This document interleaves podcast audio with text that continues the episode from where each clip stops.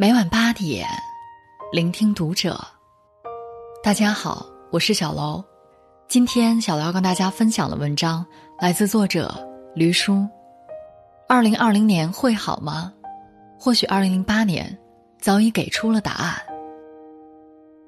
关注读者新媒体，一起成为更好的读者。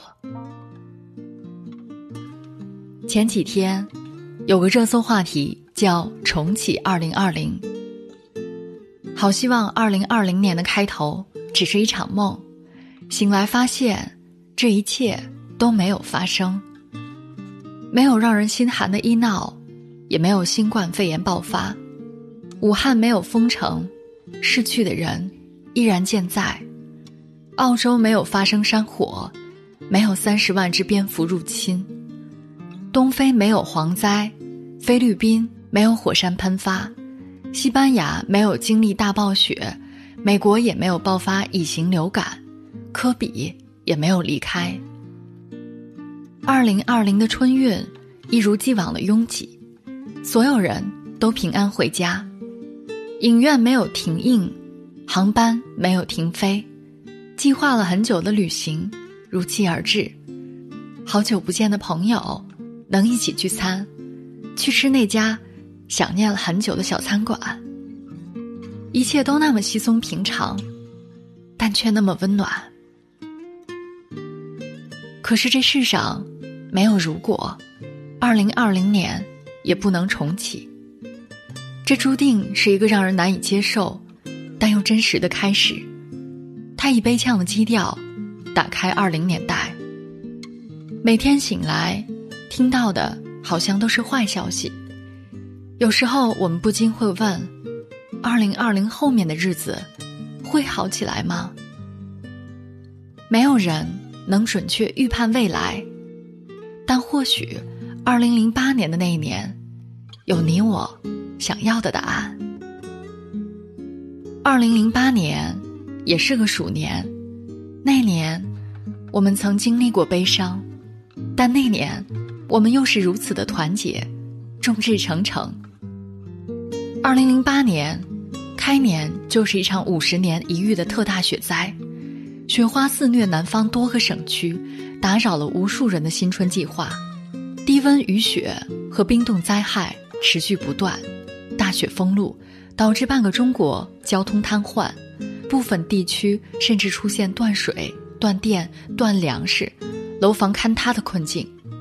而那时恰逢春运，无数人被困在了高速路上。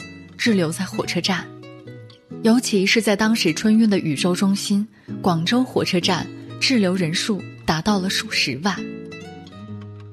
有多少人好不容易买到了票，可是却上不了车，回不了家？慌乱的车站里挤满了黑压压的人群，有人哭喊，有人争吵，有人走散，有人晕倒，也有人又累又饿，饥寒交迫。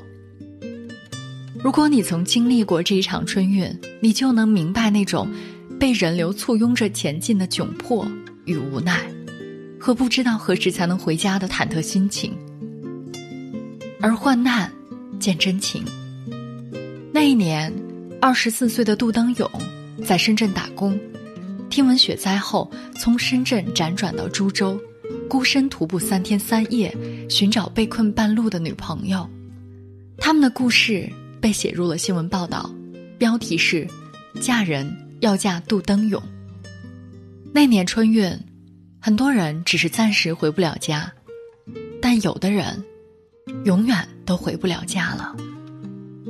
在抗冰保网抢修中，冰雪重压导致电线塔意外坍塌，年轻的罗海文、罗昌明、周景华不幸牺牲。而那一年，像他们这样的英雄。还有很多。二零零八年，那年，本该是喜气洋洋的春节，因为这场雪灾，笼罩上了一层阴霾。十二年后，很相似的，新冠肺炎恰逢春运，湖北各市封城，全国多趟列车停运，许多人被迫停下了返乡的脚步。二零二零年的大年三十儿。人们又一次在恐慌中迎来了鼠年春节。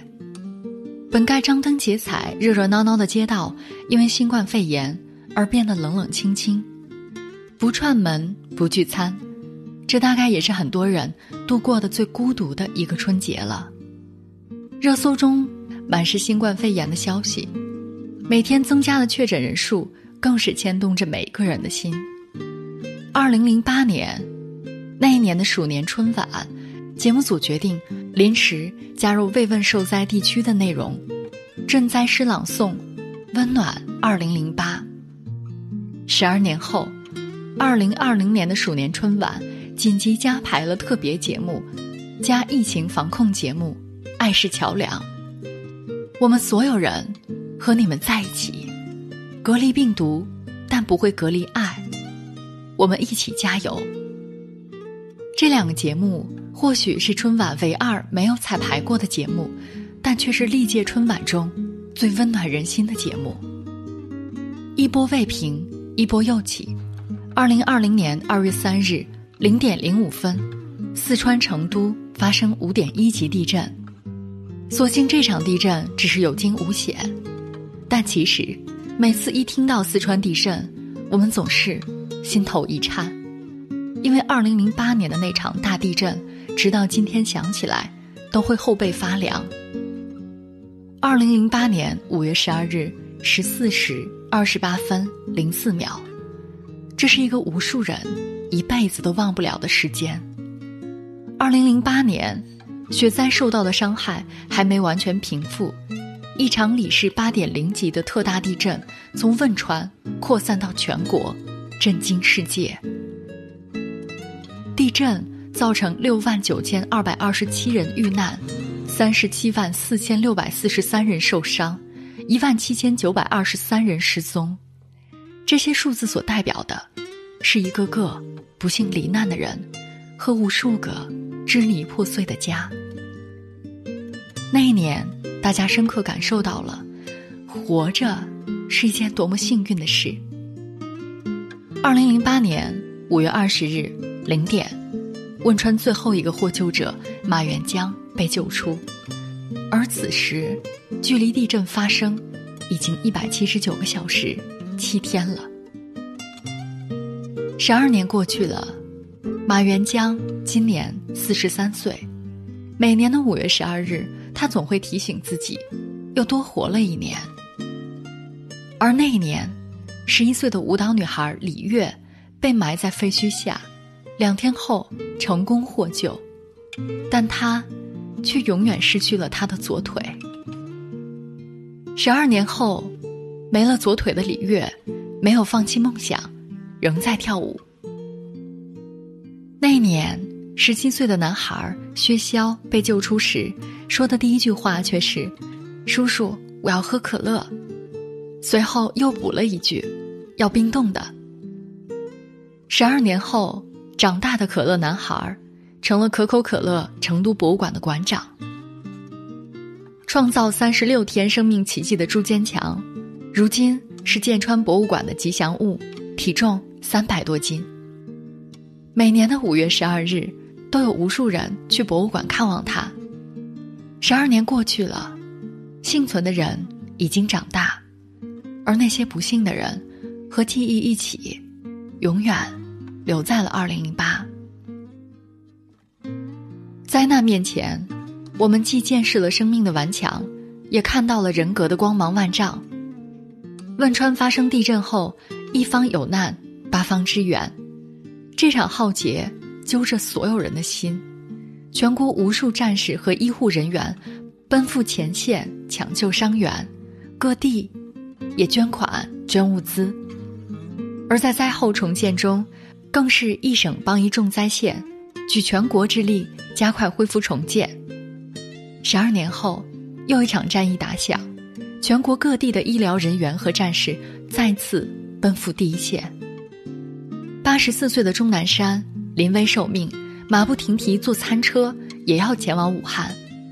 海陆空三军医疗大军除夕夜奔赴武汉。武汉金银潭医院的院长张定宇身患渐冻症，却与死神赛跑，奔赴在抗争肺炎的最前线。他说：“如果你的生命开始倒计时，就会拼了命去争分夺秒做一些事。”武汉大学人民医院女医生张瞻主动请战新冠肺炎，写下现代版与夫书。此事我没有告知明昌，个人觉得不需要告诉，本来处处都是战场。而四川省人民医院的护士涂莎，则在报名援助武汉医疗队时说：“如果需要护士，请先通知我，我跟其他人不一样，我是汶川人。”为了穿上防护服，九零后女孩邓佳剪掉了一头长发，而像她这样的还有很多。爱美之心，人皆有之，但比美更重要的是救人。即使脸被口罩压出了印子，他们也充满笑容。而九五后护士王依然，原本将在年初五举行婚礼，但她没有迟疑，换上了另一袭白衣。加入了防控疫情的战斗。这些年轻人说，非典那年，全世界都在保护九零九五后。现在九零九五后的我们，参与保护全世界。而正如一位医生在请战书中写的那样，他们不计报酬，不计生死，只为共同防疫，让武汉渡过难关。在举家欢庆的春节。他们放弃了与家人团圆，冒着被感染的风险，奔赴最前线。他们是最美的逆行者。二零零八年那年，大家感受到了众志成城的力量。那一年，还没有微信、微博，很多人把 QQ 头像换成“心系汶川，心手相连，温暖中国”的图标，为灾区人民祈福。那一年。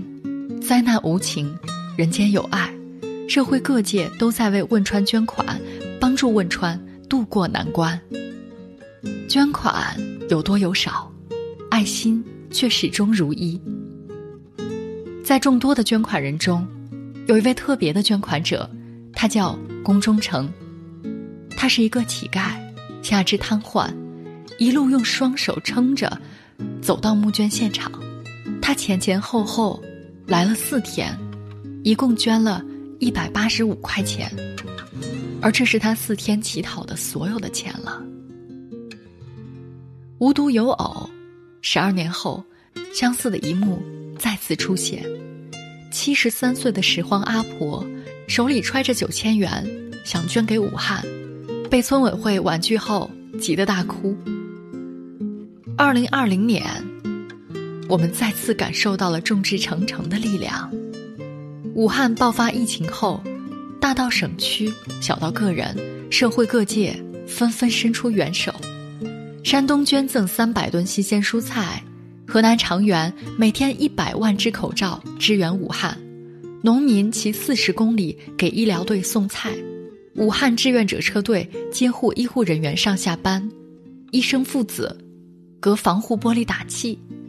企业主连夜加班生产口罩、防护服，海外华侨争相捐赠。武汉火神山医院十天建成的背后，是无数个建筑工人夜以继日加班加点的工作。而在六辆从汶川运送一百吨新鲜蔬菜驰骋武汉的卡车上，贴着同一句话，纪念这份跨越时空的感动。汶川感恩年，武汉。要雄起。最近一段时间，每天醒来，看着冠状肺炎的感染病例越来越多，心情总是格外沉重。有时候会怀疑，二零二零年真的会好吗？而十二年前的二零零八告诉我们，没有一个冬天不能逾越，没有一个春天不会到来。二零零八年。五月二十三日，温总理在北川中学高三一班的临时教室里写下“多难兴邦”四个字。二零零八年，这一年充斥着大悲，但也承载着大喜。这一年八月八日，北京奥运会重新振奋人心，开幕式创下收视纪录，中国以五十一枚金牌居金牌榜首名，是奥运历史上首个登上金牌榜首的亚洲国家。这一年，男女乒乓球国家队包揽冠亚季，三面五星红旗同时升起。中国跳水梦之队创造新纪录，中国男篮首次挺进了八强。林丹直落两局击败李宗伟，夺得金牌。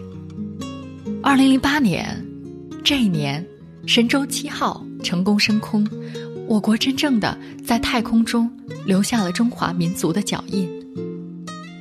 这一年，中国进入高速化时代，我国第一条严格意义上的高铁——京津城际铁路诞生，成为全球仅有的十六个拥有高铁的国家之一。这一年，中国三 G 时代正式开启，手机开始承载通讯外的更多功能。你看，二零零八年那么难，我们终究还是挺过来了。二零二零会好吗？会的，我们要相信，寒冷的冬天终会过去，明媚的阳光。终会照亮这片土地。相信樱花会再次盛开，街道会再次人声鼎沸，过早的人们依旧吃着热干面。那时，我们会摘下口罩，一如既往，一起晒太阳、吃火锅、喝奶茶，去自己想去的地方，见想见的人。